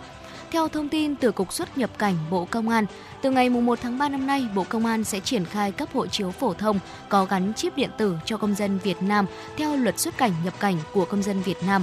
Cục xuất nhập cảnh cho biết, hộ chiếu gắn chip điện tử là điều kiện tiên quyết và là cơ sở để tự động hóa công tác kiểm tra cửa khẩu, tạo thuận lợi cho việc đi lại, xuất nhập cảnh giữa các nước. Người được cấp hộ chiếu gắn chip điện tử sẽ được phía nước ngoài ưu tiên khi xét duyệt cấp thị thực nhập cảnh. Hiện nay trên thế giới có trên 100 quốc gia và vùng lãnh thổ sử dụng hộ chiếu điện tử. Hộ chiếu gắn chip điện tử có tính bảo mật thông tin cao vì được lưu trữ trong con chip, rất khó sao chép thông tin. Việc phát hành hộ chiếu điện tử không những tạo điều kiện cho người dân trong hoạt động xuất nhập cảnh mà sẽ còn phù hợp với chính phủ điện tử, tạo bước đột phá trong phát triển kinh tế xã hội, nâng cao vị thế của hộ chiếu Việt Nam, thúc đẩy quá trình hội nhập của Việt Nam trong khu vực và trên thế giới. Công dân Việt Nam đã được cấp hộ chiếu phổ thông không gắn chip điện tử sẽ được tiếp tục sử dụng đến khi hết thời hạn của hộ chiếu này, không bắt buộc phải đổi sang hộ chiếu có gắn chip điện tử. Thưa quý vị và các bạn, thông tư số 11 của Bộ Tài chính hướng dẫn về Hội đồng Quản lý và tiêu chuẩn điều kiện bổ nhiệm, miễn nhiệm thành viên Hội đồng Quản lý trong đơn vị sự nghiệp công lập thuộc lĩnh vực tài chính có hiệu lực từ ngày 31 tháng 3 năm 2023. Theo thông tư, cơ cấu hội đồng quản lý gồm đại diện cơ quan quản lý cấp trên của đơn vị sự nghiệp công lập, gồm đại diện của bộ, cơ quan ngang bộ, cơ quan thuộc chính phủ, tổ chức do chính phủ, thủ tướng chính phủ thành lập mà không phải là đơn vị sự nghiệp công lập, Ủy ban nhân dân cấp tỉnh và cơ quan quản lý cấp trên trực tiếp nếu có, người đứng đầu đơn vị sự nghiệp công lập, viên chức của đơn vị sự nghiệp công lập, đại diện tổ chức đơn vị liên quan. Chủ tịch hội đồng quản lý do người đứng đầu cơ quan có thẩm quyền phê duyệt đề án tự chủ của đơn vị sự nghiệp công lập lựa chọn bổ nhiệm từ đại diện lãnh đạo của đơn vị sự nghiệp công lập hoặc đại diện cơ quan quản lý cấp trên của đơn vị sự nghiệp công lập. Bộ Tài chính ban hành thông tư số 04 hướng dẫn quản lý thu chi tài chính cho công tác tổ chức lễ hội và tiền công đức, tài trợ cho di tích và hoạt động lễ hội có hiệu lực thi hành kể từ ngày 19 tháng 3 năm nay. Thông tư 04 quy định rõ về tiếp nhận tiền công đức, tài trợ. Theo đó, mở tài khoản tiền gửi tại kho bạc nhà nước hoặc ngân hàng thương mại để phản ánh việc tiếp nhận, quản lý và sử dụng tiền công đức tài trợ cho di tích và hoạt động lễ hội theo hình thức chuyển khoản, phương thức thanh toán điện tử quản lý sử dụng tiền công đức tài trợ cho di tích, đồng thời là cơ sở tín ngưỡng. Người đại diện cơ sở tín ngưỡng tự quyết định và chịu trách nhiệm về tiếp nhận, quản lý, sử dụng tiền công đức tài trợ cho việc bảo vệ, phát huy giá trị di tích và hoạt động lễ hội, đảm bảo phù hợp với quy định của pháp luật về tín ngưỡng, tôn giáo, pháp luật về di sản văn hóa và pháp luật khác có liên quan quản lý sử dụng tiền công đức, tài trợ cho di tích thuộc sở hữu tư nhân, chủ sở hữu di tích tự quyết định và chịu trách nhiệm về tiếp nhận, quản lý sử dụng tiền công đức, tài trợ cho việc bảo vệ, phát huy giá trị di tích và hoạt động lễ hội, đảm bảo phù hợp với quy định của pháp luật về tín ngưỡng, tôn giáo, pháp luật về di sản văn hóa và pháp luật khác có liên quan.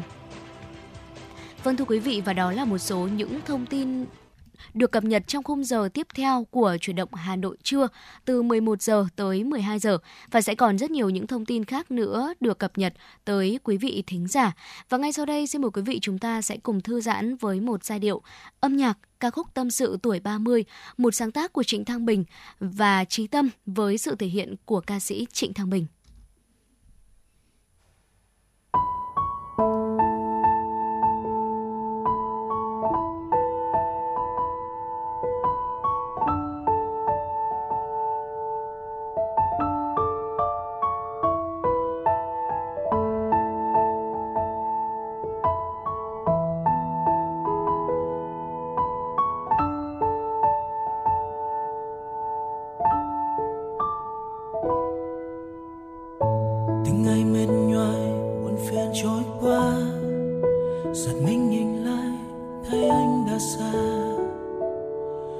rồi cũng chẳng biết nhớ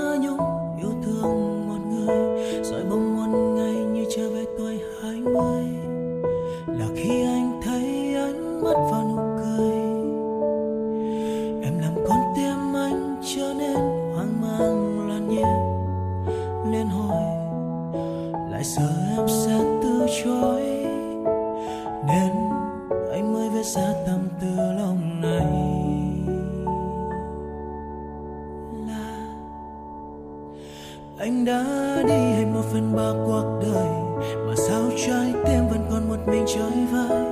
Nhiều lần muốn đôi chân dừng lại nghỉ ngơi. Do anh khó hay là người khó em ơi. Muốn kể cho em nghe bao nhiêu là điều, mà không biết em sẽ hiểu lòng này bao nhiêu. Về ký ức và những câu chuyện tình yêu, nhưng nói chung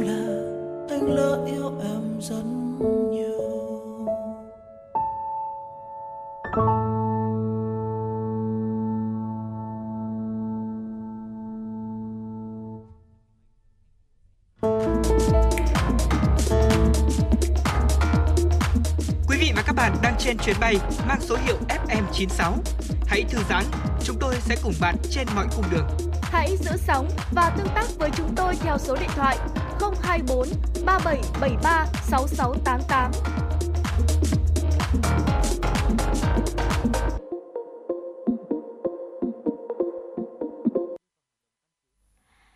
Thưa quý vị, chương trình chuyển động Hà Nội trưa xin được tiếp tục với tiểu mục tiếp theo FM 96 Travel. Và ngày hôm nay Võ Nam Thu Thảo sẽ đưa quý vị lên một chuyến bay và chúng ta sẽ đến với khu vực Tây Bắc để cùng khám phá những địa danh du lịch Tây Bắc đẹp quên lối về mà sắp tới quý vị cũng có thể dành thời gian để khám phá những địa điểm này. Vâng ạ, có thể khẳng định rằng là những địa danh du lịch Tây Bắc thì chưa bao giờ là hết hot đúng không ạ? Và nếu như những địa danh nơi đây ghi dấu ấn bởi sự hùng vĩ, tươi xanh thì con người Tây Bắc lại vô cùng đôn hậu và hiếu khách. Tất cả những điều đó cộng lại đã khiến cho du khách càng thêm yêu mến vùng đất này. À, tuy nhiên thì chắc hẳn là chúng ta không phải ai cũng có cơ hội để có thể khám phá hết những điểm du lịch nổi tiếng ở đây hoặc là có thể chúng ta đã được nghe đến thế nhưng mà lại còn mơ hồ và chưa hiểu rõ. Ngày hôm nay thì hãy cùng với chuyển động Hà Nội cùng với Võ Nam và Thu Thảo khám phá ngay sau đây. Vâng thưa quý vị, đầu tiên một điểm đến có lẽ là không còn xa lạ với bất cứ ai rồi. Sapa, một điểm du lịch siêu nổi tiếng thưa quý vị.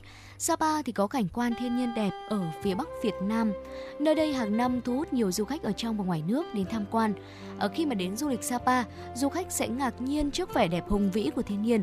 Là một huyện vùng cao của tỉnh Lào Cai, Sapa là sự kết hợp giữa phong cảnh thiên nhiên và sức sáng tạo của con người địa hình của núi đồi màu xanh của rừng ờ, giống như là một bức tranh sơn dầu với rất nhiều cảnh sắc thơ mộng hấp dẫn. Sapa là một thị trấn thơ mộng ẩn chứa nhiều điều kỳ diệu của cảnh sắc thiên nhiên với quang cảnh núi non hùng vĩ, hứa hẹn là sẽ mang đến cho du khách nhiều trải nghiệm độc đáo. Thị trấn trong mây này cũng trở thành một điểm đến làm nao lòng dân phượt khắp mọi nơi. Phong cảnh đẹp của du lịch Sapa được uh, tạo thành một phần bởi khí hậu ôn đới mà thiên nhiên đã ban cho vùng đất này. Sapa thì có mùa xuân ấm, mùa hè mát, ở mùa thu lạnh và đặc biệt là mùa đông sẽ có tuyết rơi.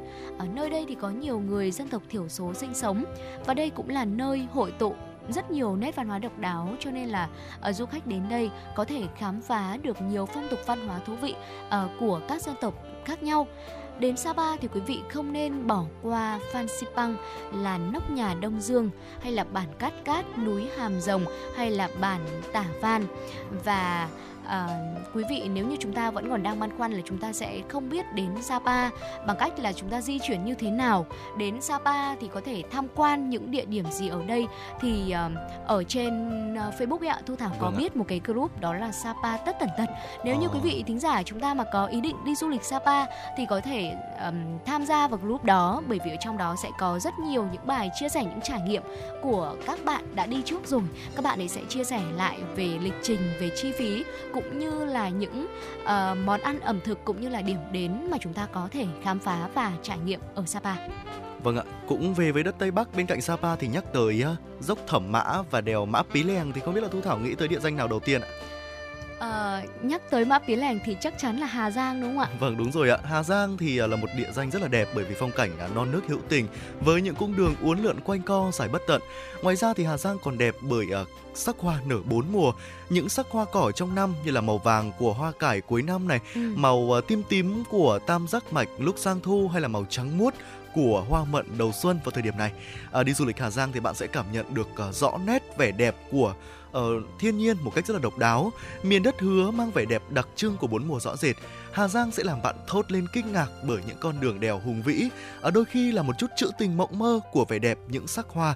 Hà Giang vẫn là một trong những điểm đến mang nhiều trải nghiệm thú vị cho những du khách đặt chân đến nơi đây.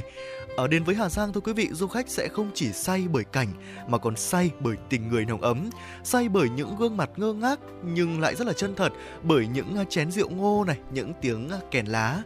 Và những điểm đến tham quan nằm trong danh sách hàng đầu khi mà tham quan tour ở Hà Giang bên cạnh à, đèo Mã Pí Lèng hay là uh, có những địa điểm mà dốc Thẩm Mã như tôi vừa chia sẻ thì quý vị có để có thể đến là sông Nho Quế này Dạ. hay là cao nguyên đá Đồng Văn một địa điểm rất là nổi tiếng hay là cổng trời à, Quản Bạ rồi thì à, thung lũng sùng thung lũng sủng là hay là dinh thự mèo vương chính đức là những cái địa điểm mà quý vị có thể đến với những cái ờ, phong cảnh rất là đẹp mà tạo nên những bức hình sống ảo rất là tuyệt vời.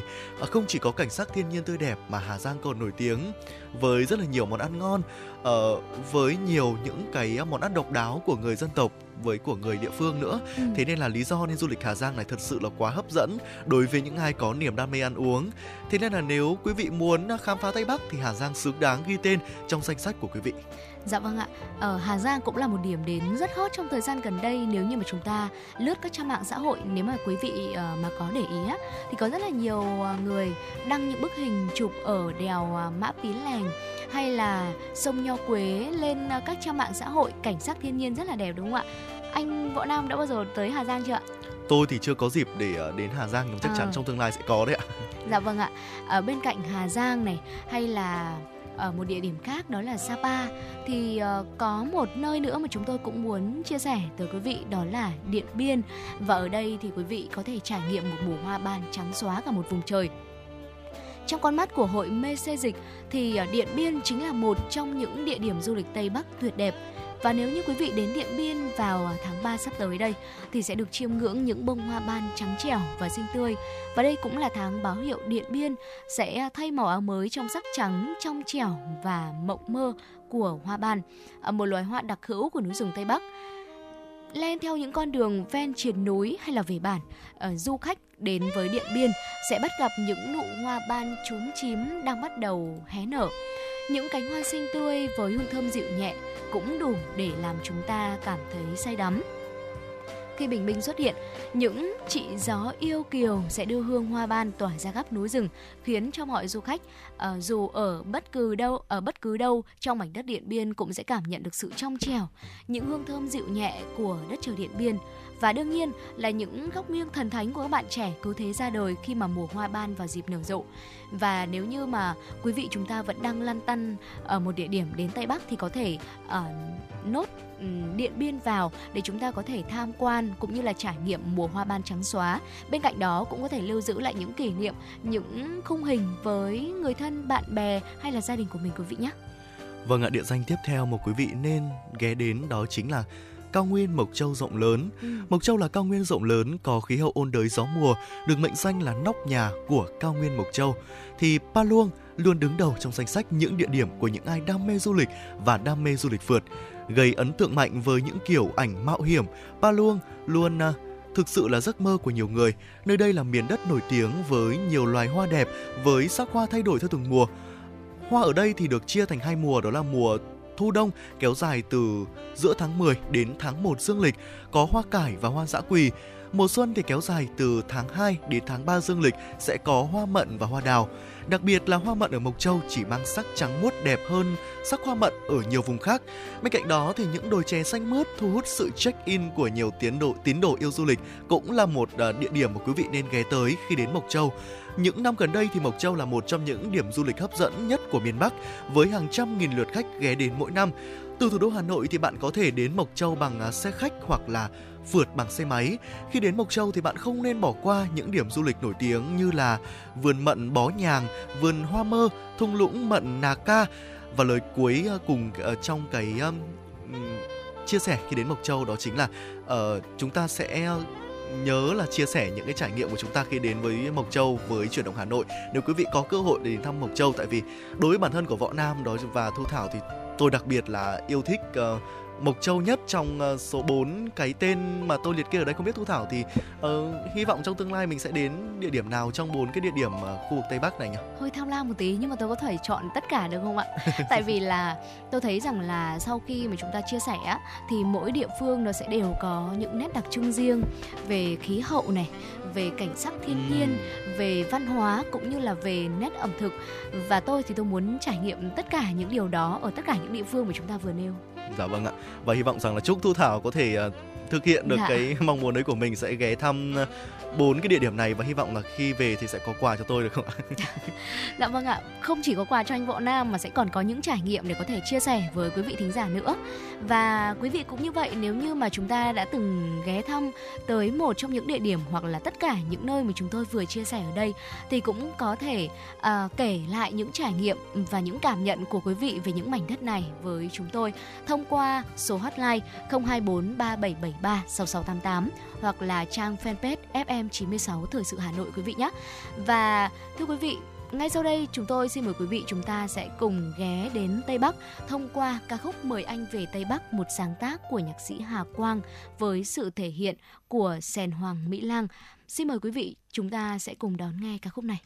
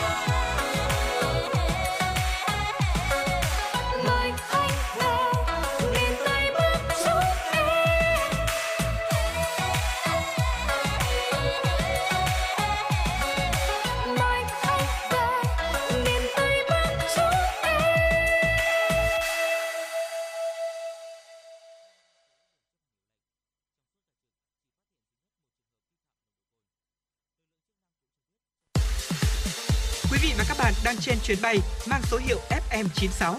Hãy thư giãn, chúng tôi sẽ cùng bạn trên mọi cung đường. Hãy giữ sóng và tương tác với chúng tôi theo số điện thoại 024 3773 6688. Quý vị và các bạn đang quay trở lại với chuyển động Hà Nội trong buổi trưa ngày hôm nay cùng với Võ Nam và Tú Thảo và những tin tức thời sự đáng chú ý sẽ được chúng tôi cập nhật ngay sau đây. Thưa quý vị và các bạn, chức năng, nhiệm vụ và quyền hạn của Hội đồng Quản lý thực hiện theo quy định tại khoản 3, điều 7, Nghị định số 120, danh mục thời hạn định kỳ chuyển đổi vị trí công tác trong lĩnh vực thông tin và truyền thông. Thông tư 01 của Bộ Thông tin và Truyền thông quy định danh mục và thời hạn định kỳ chuyển đổi vị trí công tác trong lĩnh vực thông tin và truyền thông tại chính quyền địa phương có hiệu lực từ ngày 17 tháng 3 năm 2023. Thông tư quy định thời hạn định kỳ chuyển đổi vị trí công tác quy định tại điều 4 của thông tư này là từ đủ 3 năm 36 tháng đến 5 năm đủ 60 tháng, không bao gồm thời gian tập sự thử việc. Thời điểm tính thời hạn chuyển đổi vị trí công tác là thời điểm có văn bản điều động, bố trí, phân công nhiệm vụ của cấp có thẩm quyền theo quy định. Thưa quý vị, theo Bộ Nông nghiệp và Phát triển Nông thôn, đến nay diện tích nuôi biển của cả nước đạt 85.000 ha, tốc độ tăng trưởng bình quân đạt 23,3% một năm với 8,9 triệu mét khối lồng nuôi. Về đề án phát triển nuôi trồng thủy sản trên biển đến năm 2030, tầm nhìn đến năm 2045 đã được Thủ tướng Chính phủ phê duyệt tại quyết định số 1604 với chỉ tiêu đến năm 2025 diện tích nuôi biển đạt 280.000 ha thể tích lồng nuôi đạt 10,0 triệu mét khối, sản lượng đạt 850.000 tấn, giá trị kim ngạch xuất khẩu đạt 0,8 đến 1 tỷ đô la Mỹ. Đến năm 2045, ngành nông nghiệp nuôi biển của nước ta cần đạt trình độ tiên tiến với phương thức quản lý hiện đại. Công nghiệp nuôi biển trở nên quan trọng trong ngành thủy sản, đóng góp trên 25% tổng sản lượng, giá trị kim ngạch xuất khẩu đạt trên 4 tỷ đô la Mỹ. Để đạt mục tiêu trên, cần tháo gỡ khó khăn vướng mắc đưa ngành nuôi biển trở thành ngành sản xuất hàng hóa quy mô lớn, công nghiệp đồng bộ, an toàn hiệu quả, bền vững và bảo vệ môi trường sinh thái. Bên cạnh đó, xác định nuôi biển không đơn thuần là nuôi cá, mực mà là nuôi sự đa dạng sinh học của đại dương. Do vậy, các địa phương cần tạo sản phẩm có thương hiệu đáp ứng nhu cầu thị trường trong nước và xuất khẩu, đồng thời góp phần tham gia bảo vệ an ninh quốc phòng vùng biển đảo của Tổ quốc. Những năm gần đây, tình hình tội phạm ma túy trên địa bàn Lào Cai diễn biến phức tạp, vận chuyển với quy mô số lượng ngày càng lớn và có nhiều đối tượng trong và ngoài nước cùng tham gia. Tội phạm ma túy đã lựa chọn tỉnh Lào Cai làm địa bàn trung chuyển ma túy từ các tỉnh nội địa sang nước thứ ba. Trước diễn biến này, Công an tỉnh Lào Cai đã làm tốt công tác nắm dự báo tình hình để tham mưu cho cấp ủy chính quyền các cấp, đồng thời tăng cường lực lượng triển khai các biện pháp nghiệp vụ, đấu tranh, triệt phá thành công nhiều đường dây, tụ điểm ma túy lớn trên các tuyến địa bàn trọng điểm – trong năm 2022, đầu năm 2023, lực lượng cảnh sát điều tra tội phạm về ma túy công an tỉnh Lào Cai đã đấu tranh triệt phá 355 vụ, vật chứng thu được trên 100 kg ma túy các loại, bắt giữ 467 đối tượng. Từ nhiều năm nay, Lào Cai được xác định là địa bàn trung chuyển ma túy từ nước ngoài vào Việt Nam và ngược lại. Lào Cai có 182 km đường biên, có nhiều lối mòn giao thông với Lào, Trung Quốc. Cùng với đó là sự phát triển của đường cao tốc nội bài Lào Cai nên đã tạo điều kiện thuận lợi cho các đối tượng vận chuyển ma túy xuyên quốc gia. Cán bộ chiến sĩ cảnh sát điều tra tội phạm về ma túy công an tỉnh Lào Cai sẽ không khoan nhượng với tội phạm, quyết tâm chiến đấu, không để Lào Cai thành điểm trung chuyển, góp phần đem lại sự bình yên cho địa bàn vùng biên. Thưa quý vị, một thông tin mà chúng tôi mới cập nhật được vào sáng ngày hôm nay, lực lượng chức năng tỉnh Quảng Ngãi đã khẩn trương điều tra nguyên nhân xảy ra vụ tai nạn giao thông tại thị xã Đức Phổ vào tối ngày hôm qua, làm một người chết và ba người bị thương. Vào khoảng 20 giờ ngày hôm qua, tại km 1121 730 quốc lộ 1A, đoạn qua thôn Châu Me, xã Phổ Châu, thị xã Đức Phổ, tỉnh Quảng Ngãi, xảy ra vụ tai nạn giữa ô tô khách Tuấn Tú biển kiểm soát 50F00879 với ô tô tải biển kiểm soát 77C08249. Ô tô khách biển kiểm soát 50F00879 do Nguyễn Minh Thạnh, 38 tuổi, chú xã Đức Thạnh, huyện Mộ Đức, tỉnh Quảng Ngãi điều khiển, lưu thông theo hướng Bắc Nam và chạm với ô tô tải biển kiểm soát 77C08249 do ông Nguyễn Bá Nhật, 41 tuổi, trú tại xã Hoài Thanh, huyện Hoài Nhơn, tỉnh Bình Định, điều khiển lưu thông theo hướng ngược lại. Vụ va chạm mạnh làm ông Hà Thúc Đôn, 32 tuổi, trú tại xã Nghĩa Phú, thành phố Quảng Ngãi, đi trên xe khách tử vong khi được đưa đến bệnh viện cấp cứu. Tài xế xe tải Nguyễn Bá Nhật và hai hành khách bị thương, hai xe ô tô bị hư hỏng nặng. Ông Nguyễn Thanh Nguyên, Phó trưởng phòng quản lý đô thị thị xã Đức Phổ, tỉnh Quảng Ngãi cho biết, Hiện tại, lãnh đạo thị xã Đức Phổ đã vào trung tâm y tế thị xã Hoài Nhơn, tỉnh Bình Định để thăm ba người bị thương. Thi thể của nạn nhân tử vong đã được đưa về nhà ở thành phố Quảng Ngãi. Hai xe đã được công an đưa về đồn công an thị xã Đức Phổ. Hiện tại, công an đang tiếp tục điều tra và làm rõ vụ việc này. Thưa quý vị và các bạn, Công an quận Ba Đình, Hà Nội cho biết đang tạm giữ Đinh Ngọc Duy, sinh năm 1991 ở phường Thượng Đình, Thanh Xuân, Hà Nội để làm rõ hành vi tàng trữ sử dụng ma túy. Thủ đoạn của Duy là thuê một khách sạn rồi mua ma túy đặt shipper mang đến trong gói đồ ăn.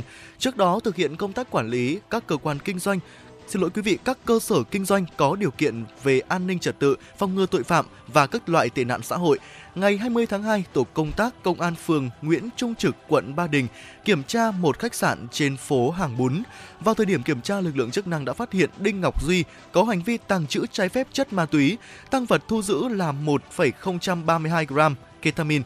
Bước đầu làm rõ, do đang có công việc làm ổn định Xin lỗi quý vị, do đang có công việc làm ổn định không muốn mọi người biết về việc nghiện ma túy nên Duy đã thuê khách sạn cách xa nơi sinh sống để sử dụng ma túy và sau khi nhận phòng, đối tượng gọi điện mua ma túy và mang đến khách sạn để sử dụng. Shipper vận chuyển ma túy đến cũng chỉ biết là mang đồ ăn cho khách như thông thường. Hiện vụ việc đang được điều tra làm rõ. Thưa quý vị, sẽ còn rất nhiều những thông tin khác nữa được cập nhật tới quý vị thính giả trong truyền động Hà Nội trưa nay. Ngay bây giờ sẽ là một giai điệu âm nhạc, ca khúc Tình Thành phố tình yêu và nỗi nhớ, một sáng tác của nhạc sĩ Phạm Minh Tuấn với sự thể hiện của ca sĩ Mỹ Tâm. Xin mời quý vị chúng ta cùng thư giãn.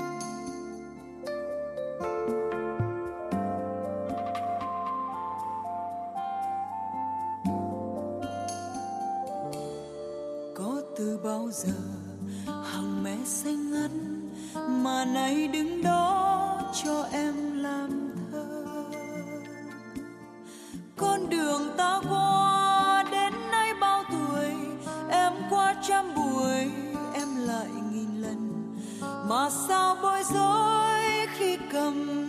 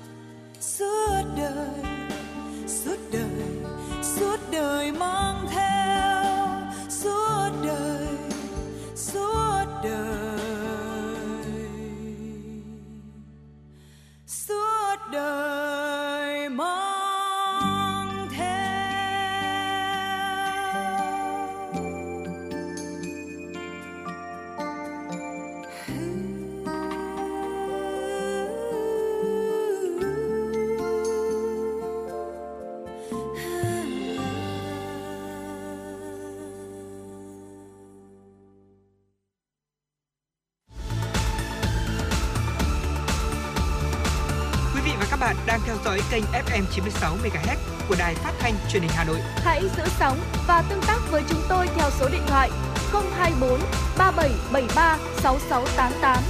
FM 96 đồng hành trên mọi nẻo đường. Vâng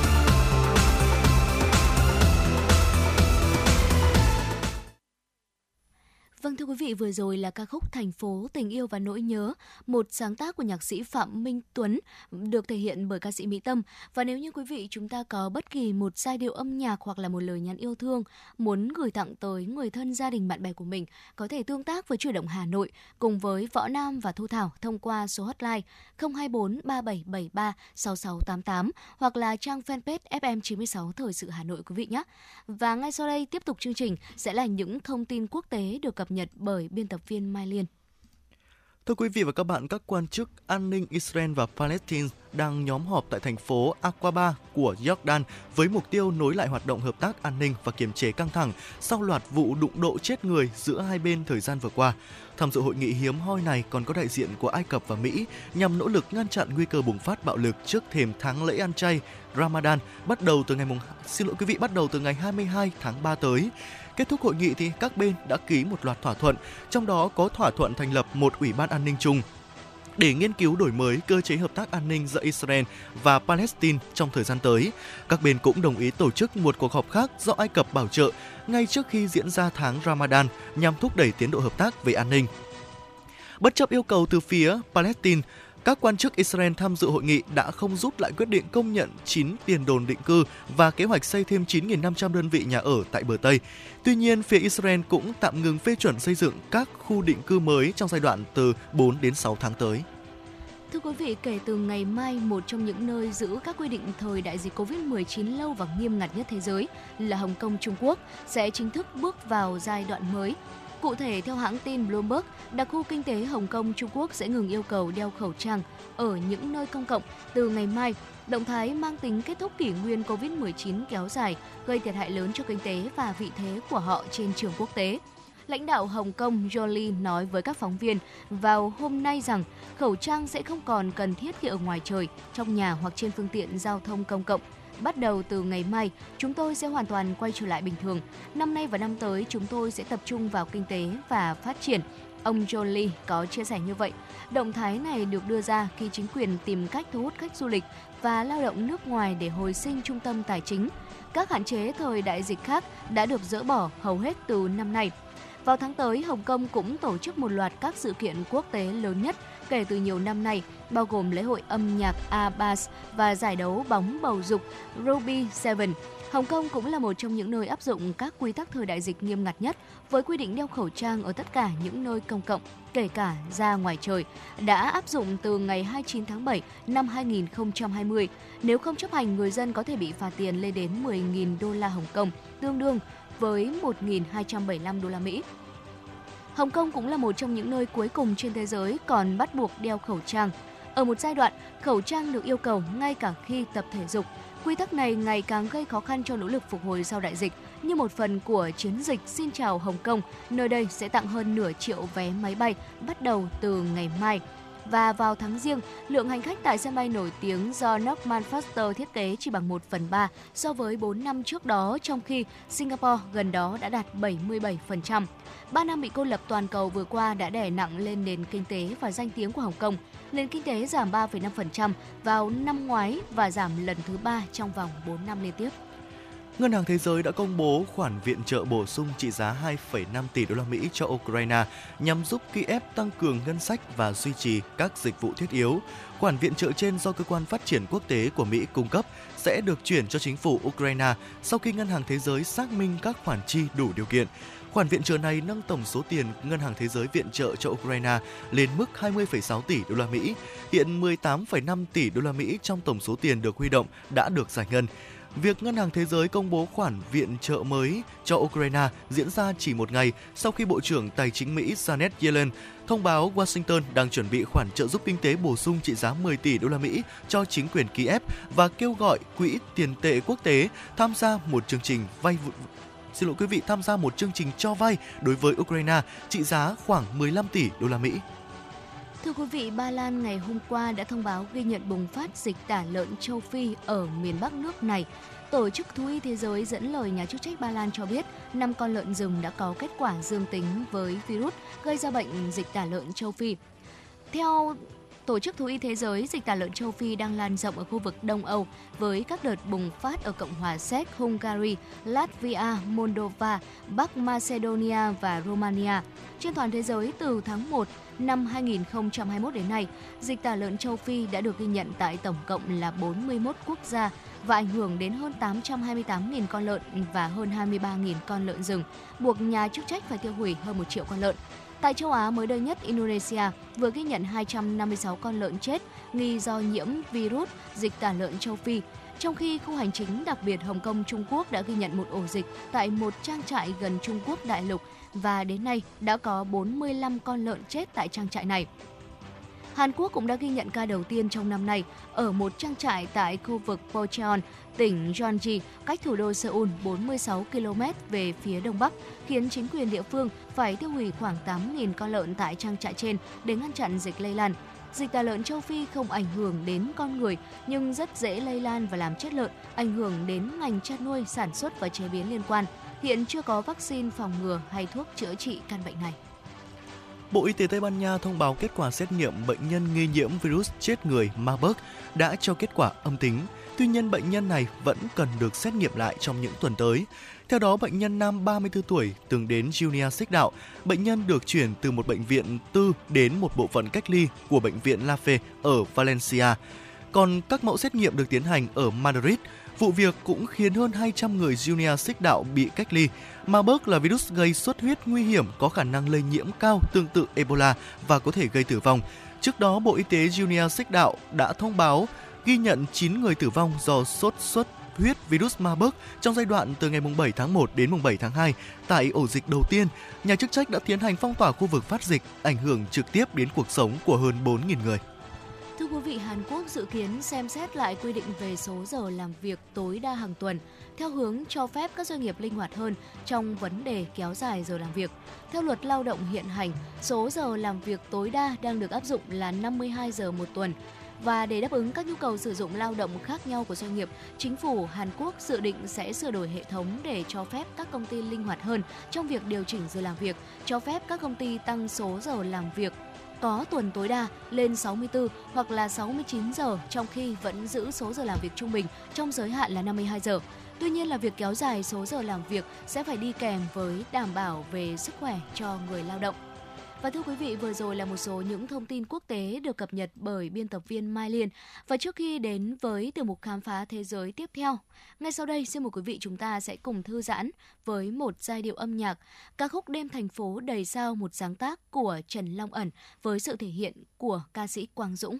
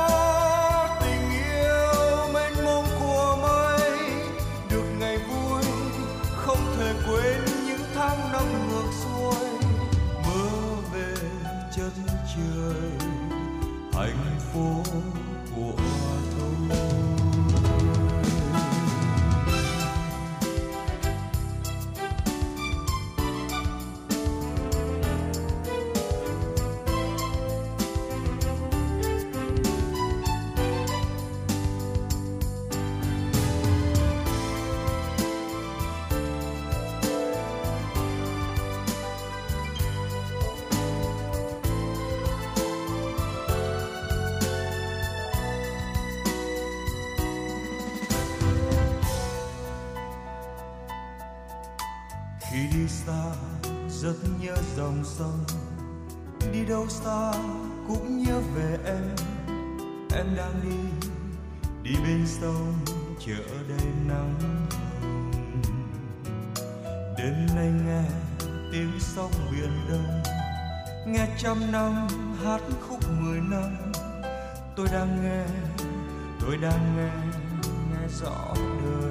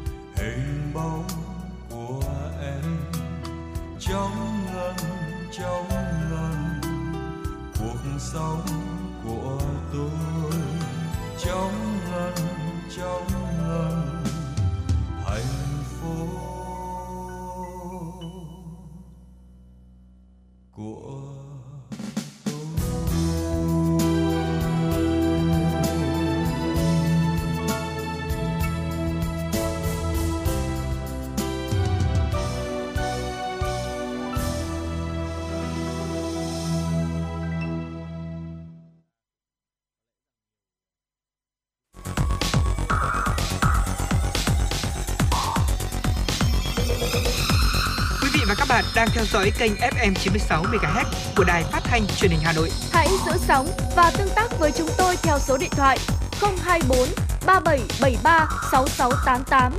FM 96 đồng hành trên mọi nẻo đường. đường.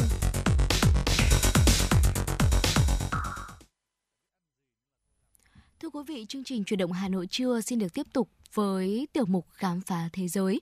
Ở ngày hôm nay chúng tôi sẽ đưa quý vị chúng ta khám phá về nét văn hóa của người Ấn Độ, xem là ở đất nước này có điều gì khác biệt mà lại thu hút khách du lịch đến như vậy. Thưa quý vị, văn hóa của người Ấn Độ là một vấn đề bao quát, bao gồm cả ngôn ngữ, phong tục ẩm thực, tập quán, kiến trúc. Và Ấn Độ được biết đến là một trong những đất nước trải qua hàng ngàn năm lịch sử và do đó thì có hàng ngàn những phong tục, à, những văn hóa khác nhau pha trộn từ rất nhiều quốc gia và trải dài trên khắp lục địa của Ấn Độ. Chính vì những nền văn hóa truyền thống rộng lớn như vậy, cho nên là Ấn Độ luôn khiến cho bạn bè khắp nơi muốn tìm hiểu, muốn khám phá. Thế nhưng mà chung quy thì nền văn hóa Ấn Độ phải luôn cư xử đúng mực, lịch sự, à, tôn trọng những người xung quanh và cùng nhau tiến bộ. Ngay sau đây, à, chuyển động Hà Nội sẽ chia sẻ với quý vị những văn hóa đặc sắc nhất của người Ấn Độ để giúp cho quý vị chúng ta có thể hiểu rõ hơn về con người cũng như là văn hóa của đất nước này. Nếu như ở quý vị chúng ta có ý định là đến du lịch ở Ấn Độ quý vị nhé. Đầu tiên đó chính là văn hóa trong trang phục Ấn Độ. À, bạn có thể thấy là những bộ trang phục sari truyền thống với màu sắc tươi sáng được trang trí bắt mắt, hấp dẫn qua những bộ phim truyền hình của Ấn Độ. Sari là trang phục thể hiện nét văn hóa Ấn Độ cũng như là những chiếc áo dài truyền thống của Việt Nam vậy. Sari được những người phụ nữ Ấn Độ coi là bộ trang phục đẹp và thiêng liêng nhất. Khi mặc sari thì những người phụ nữ phải tuân thủ nguyên tắc là tuyệt đối không được lộ phần chân vì người Ấn Độ quan niệm là chân thể hiện địa vị cao thấp không chỉ thế thì người mặc còn phải chọn những màu sắc phù hợp tùy theo hoàn cảnh của bản thân. Sari có kiểu dáng tương tự nhau nhưng mà tùy theo mức độ giàu có mà phụ nữ Ấn sẽ mặc những chất liệu khác nhau như là tơ lụa dành cho những người giàu có và vải bông sẽ dành cho những người có tầng lớp thấp hơn. Bên cạnh đó, Văn hóa vẽ tay ở Ấn Độ cũng là một nét đặc sắc trong văn hóa ở đây. Vẽ tay henna là một nét văn hóa Ấn Độ đặc trưng sẽ thường được thực hiện với mục đích tôn giáo hay trong những dịp lễ hội lớn. Vào những ngày cưới ở Ấn Độ, tất cả các cô dâu đều có những hình vẽ henna trên tay và chân và đây cũng chính là một hình thức tượng trưng cho sự gắn bó sắt son của vợ và chồng, cho sự màu mỡ sinh sôi nảy nở và tình yêu đôi lứa bền vững. Henna không chỉ làm đẹp cho cơ thể người phụ nữ mà nó còn mang ý nghĩa tâm linh ở rất sâu sắc. Mỗi hình vẽ giống như là một lời chúc tốt đẹp mà mọi người dành tặng cho nhau. Chính vì những họa tiết độc đáo, sáng tạo và đầy ý nghĩa như vậy, henna đã nhanh chóng phổ biến ra khắp mọi nơi ở trên thế giới thưa quý vị. Vâng ạ, nhắc tới Ấn Độ thì à, không thể không nhắc tới ẩm thực được đúng không ạ? Và văn hóa trong ẩm thực của người Ấn Độ cũng có những điều rất là đặc biệt. Khi nhắc đến những nét văn hóa Ấn Độ thì à, chúng ta sẽ phải nhớ ngay tới những cái ờ, điều đặc biệt trong ẩm thực của nơi đây. Những món ăn của người Ấn có rất nhiều hương vị và màu sắc sặc sỡ, hấp dẫn, kích thích vị giác như là món curry này, uh, món cơm biryani hay là món thali. Ở điều đặc biệt làm cho Ấn Độ khác biệt với những quốc gia khác trên thế giới đó chính là sử dụng tay khi mà ăn. Ở chịu ảnh hưởng từ Phật giáo và Hồi giáo nên là người Ấn quan niệm rằng đồ ăn thức uống mà họ có được là uh, do đấng tối cao ban cho thì nên là khi đón nhận là phải đón nhận bằng tay trần với uh, một cách thành kính. Ừ. Việc ăn bằng tay cũng được cho là chạm đến mọi giác quan, khiến họ cảm thấy ngon miệng hơn và năm ngón tay tượng trưng cho năm yếu tố là không gian, không khí, lửa, nước và trái đất.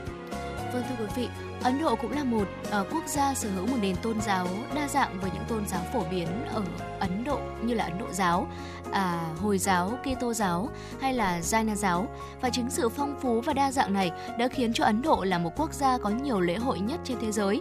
Những lễ hội khiến màu sắc văn hóa Ấn Độ thu hút được nhiều người đến hàng năm, trong đó sẽ phải kể đến đó là lễ hội màu sắc, lễ hội ánh sáng, lễ hội gió mùa, lễ hội Bonalu hay là lễ hội à, uh, Ugadi.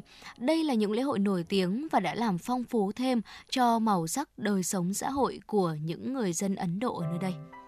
Dạ vâng ạ, ngoài ra thì uh, Văn hóa nhịn ăn trong dịp lễ cũng là một điều rất là thú vị ở Ấn Độ. Uh, nhịn ăn là một phần không thể thiếu trong nền văn hóa Hindu của Ấn Độ.